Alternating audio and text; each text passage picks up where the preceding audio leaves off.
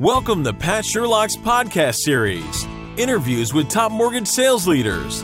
Learn practical tips for improving sales management results. Let's get started.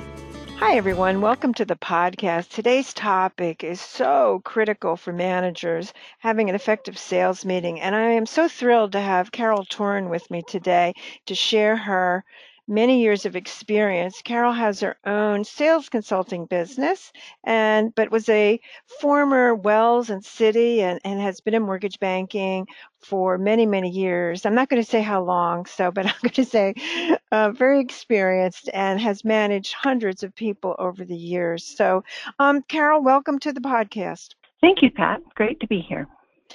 Uh, let's talk about the first issue for our listeners today and, and talk about your own career. Um, how did you, I mean, over your career as a manager, um, how did you actually get into managing? Well, I think I got in just um, by evolution and interest of coaching people and developing my own career as well as their career. So started more as a team coach or team lead and just continued to progress. And the progression was really through self learning, listening, watching, um, and then really diving into both management training and leadership training courses. One of the big ways I thought I kind of put myself out there was taking on some of those big projects or doing the extra to show that you can be a leader amongst your own team.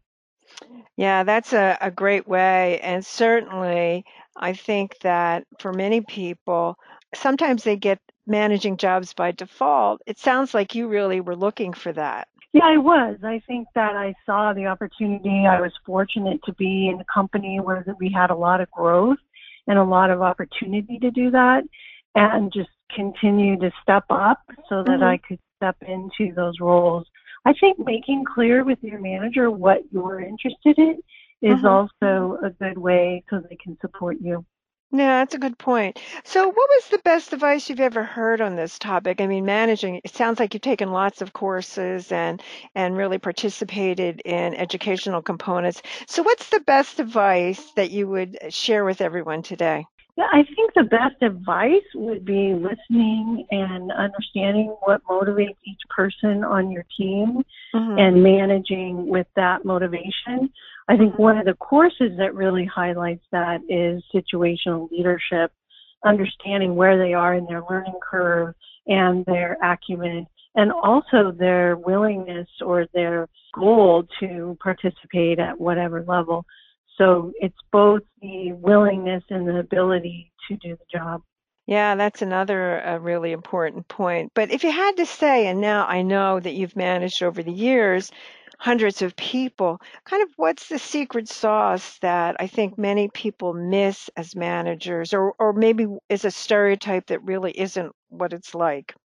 Yeah, I mean, for me, it's all about being the real person, being open and honest, seeking feedback, but understanding what's important to them. Um, so just being real, like you're you're one person, just like they are, and that what they have to say and what's important to them is important to you and important to the company. Um, I just think having some kind of connection or relationship with the people, you do that through listening, you do it through observing, and you do it through your own actions. And that's not really in a management course. right. um, I think people make the mistake of trying to be at a certain level or trying to show they're above, which in my mind is probably the opposite of what you need to do. Sometimes one of the hardest things is that if you were a peer of people in a group and now you become the manager, did you ever have that experience in your own career? I did multiple times actually. And that is hard because you need to earn the respect and the level of where you've been promoted to. Um, so I think once again, asking for their input, bringing in their input, ensuring they know that their voice is important, mm-hmm. um, but taking the lead and showing your expertise too, uh, so that you show that you belong mm-hmm. in that role. Yeah. No, it, it is a hard thing, and that sometimes happens for a lot of people within mortgage sales and mortgage origination is that, you know, maybe they were a loan officer and all of a sudden now they're branched because the manager had left and now they're it. And um, some of the other people might have wanted that job too. And so you have that conflict. How would you address that from your viewpoint? Yeah, so I think, you know, it's all about the win for the team and know, mm-hmm. salespeople are about what's in it for them. So ensure that you're focusing on that and that you're encouraging them to continue to be successful and you're providing that support, um, obviously within all the guidelines, but showing that you're still there for them and they're part of the team and they're important you know, you have to continue to earn your space every day. Yeah, that's a good way to put it, earn your space, uh, because they're not going to follow unless you have earned your space. I mean, that's really a good point. So, if you had to say, after all these years of managing, is that you know, what has been a key practice that you keep coming back to and and you've gone into situations where you started up from really nothing and then you've had situations where you were part of a team and then now managed them i mean talk about you know the the the you know people say about listening and all this other stuff but how do you put that in practice and what does that really involve yeah, that's a great question, Pat. For me, it was about doing regular roundtables, and mm-hmm. I did it at different levels within the organization. So you can do it with your direct reports or leaders in the organization or top performers. But I also like to do it with a random selection of loan officers so you got the real flavor of what was happening. Mm-hmm. And I would have some open ended questions ready, but really it was their forum and their time to talk about what was important to them. Mm-hmm. I would take really great notes and I would ensure that I followed up and followed up through the chain of how I needed to work through to get things done, but also follow up with them and the team to ensure they knew that what they said was important and it was being addressed and we were working through the process.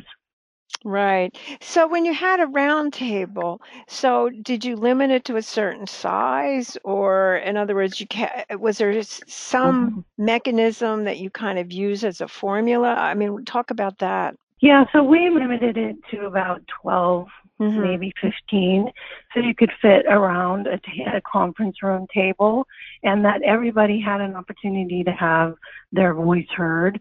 Mm-hmm. Um, obviously, you can't force it, but really encourage each individual to speak up and, um, you know, add on to maybe what someone else had said. So, did you find uh, that they were hesitant to speak?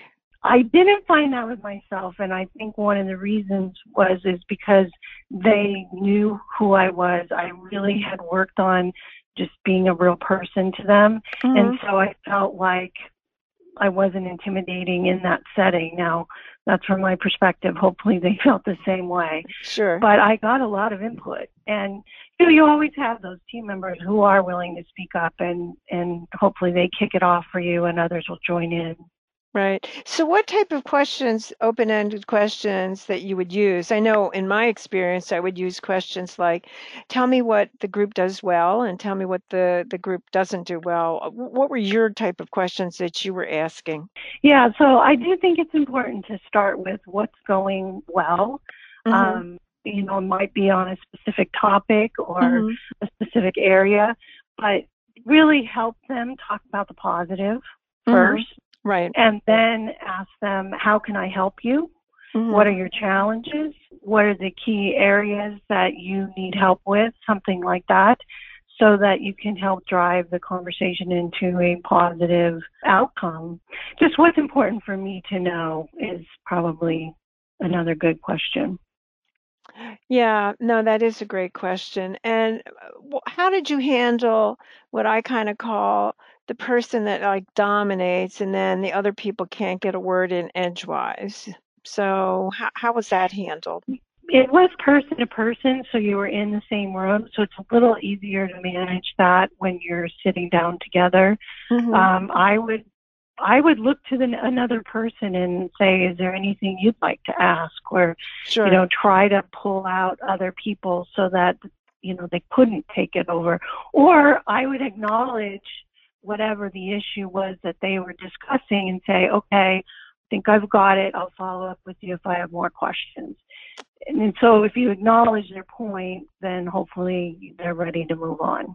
Right. Yeah. No, I, I find when you're putting together salespeople, you always get that one person that, you know, is is really going on and dominates the group. So you do have to control it. Otherwise, the other people, and I do find myself what I have uh, always done is to ask each individual to speak because if you don't do that you'll have people that won't say anything and you you don't want that to happen but what happened in and in, in your career when you look at it from the standpoint of um, okay that's great if everybody works in the same area uh, physical area or geographic area but Mhm. when you how did how do you handle that when it's remote and you're in one location and I know you've managed you know a whole litany of different Mhm. places across the country how do you have these roundtables um, where you are remote people are remote from you Yeah, so it is more difficult. Um, you know, we do a town hall setting where we have an opportunity to speak up, but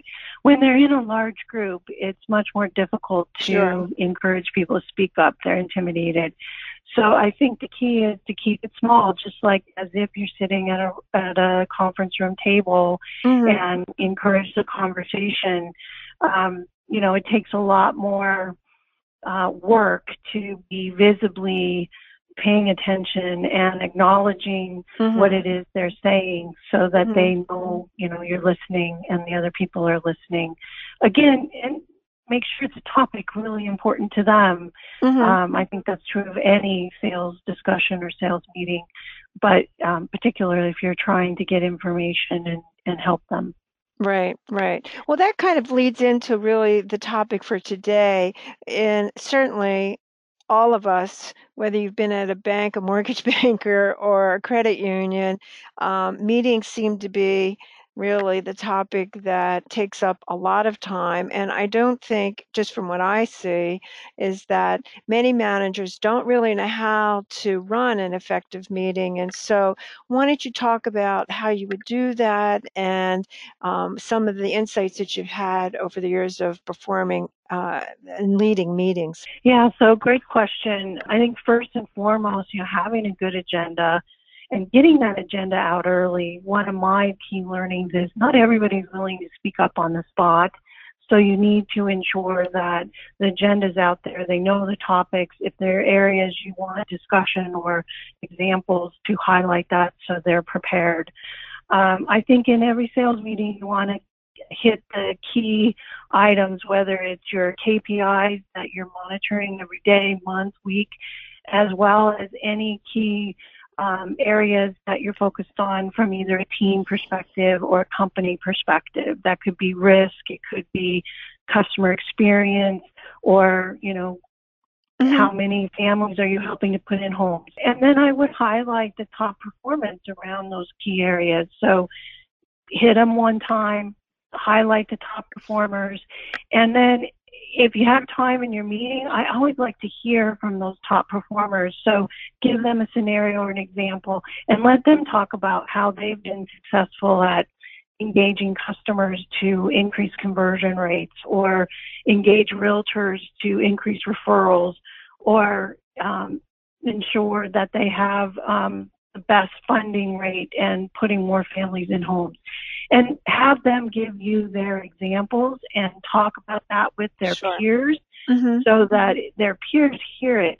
And they're, you know, what I've seen is they're taking, you know, really great notes to make sure that they capture that so you know that they're engaged. And then, you know, wrap it up again with highlighting the KPIs or the goals that you all have set and what the best ways to hit those goals. So, talk Um, about the length of time of a meeting that you think should be ideal. Yeah, I think it depends on the frequency. So I would suggest a weekly sales meeting, Mm-hmm. um, probably a half hour each. If it's not weekly, then, or if you're having some kind of quarterly discussion, then it can be longer.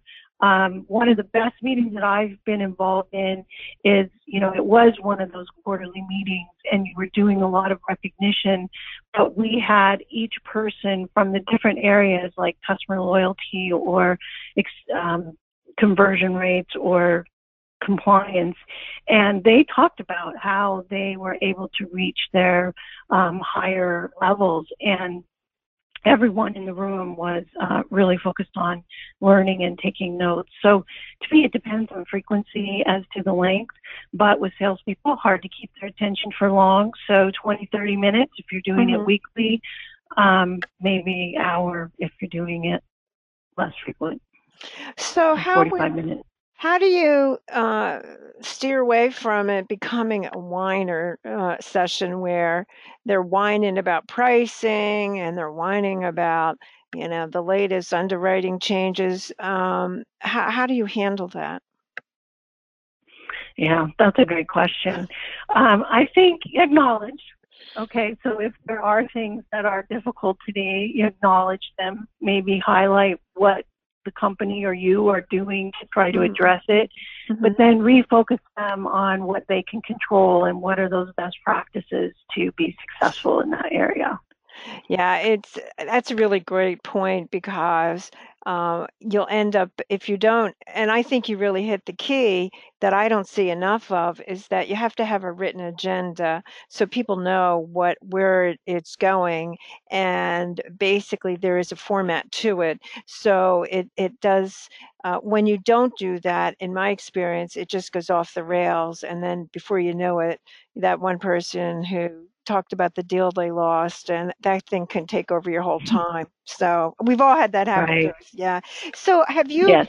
when you look at it from the meeting standpoint, and again, talking about location, and you're doing this, let's say, with people all across the country or, or in a state or region, um, and you're doing it through conference call, were you using video anytime, or were you just strictly doing it as a conference call? I did not use video. I know a lot of people have moved towards that. Um, I mm-hmm. used conference call, mm-hmm. um, but really ensuring that you're paying attention to the engagement level mm-hmm. of the mm-hmm. various people in the call. Um, maybe having different topics that each of them take the lead on. If mm-hmm. you're doing it remote, is a good way to keep engagement. Mm-hmm. Well, then here's going to be the killer question. Um, when you're doing this, uh, how do you, and you can hear them typing away on their computer, so you know they're not paying attention. So, how, how do you handle that issue? Uh, that's a good question. Um, I think, first of all, you got to call it out. And if you know who it is, maybe ask them a direct question. Sure. Um, so I think acknowledge that it's occurring and ensure that you're bringing everybody back to say, okay, we only have a half hour together today. Let's make sure we get the most out of it. And, you know, these are the topics we're going to discuss. Is there anything else that needs to be addressed? Right. And that's how I would end the meeting is to ensure I ask for their topics, whether you address it right then or you take it and add it to the agenda for the next week if it can be waited on um, to me, that's a good way to close so that they know, again, what's important to them is important to you, and uh, you're acknowledging that and either addressing it right then or addressing it the next week. Well, that's a lot of great points and a lot of really important points to because really our way of communicating is through meetings. So we only have a few minutes left, Carol. Why don't you kind of summarize kind of what you think are the takeaways for today on this important topic of having an effective sales meeting? Yeah, I think key takeaways, you hit on it again, you know, have an agenda, getting it out early so people are prepared ensuring that people know if you want them to provide examples or you're going to ask them questions so they have a heads up. And then focus on those key topics that are really critical so that they feel like they're spending their time in a valuable way and it's meaningful for them. And then recognition and asking for their input or their questions. Wow, no, that's we could talk for hours about this topic, but it is such an important tool for managers. I can't agree with you more. And you really have shared a lot of really good insights for sure. So I want to thank you, Carol, for uh, certainly being part of the podcast today. And I want to thank all our listeners for listening and look forward to the next podcast. Thank you. Thank you, Pam.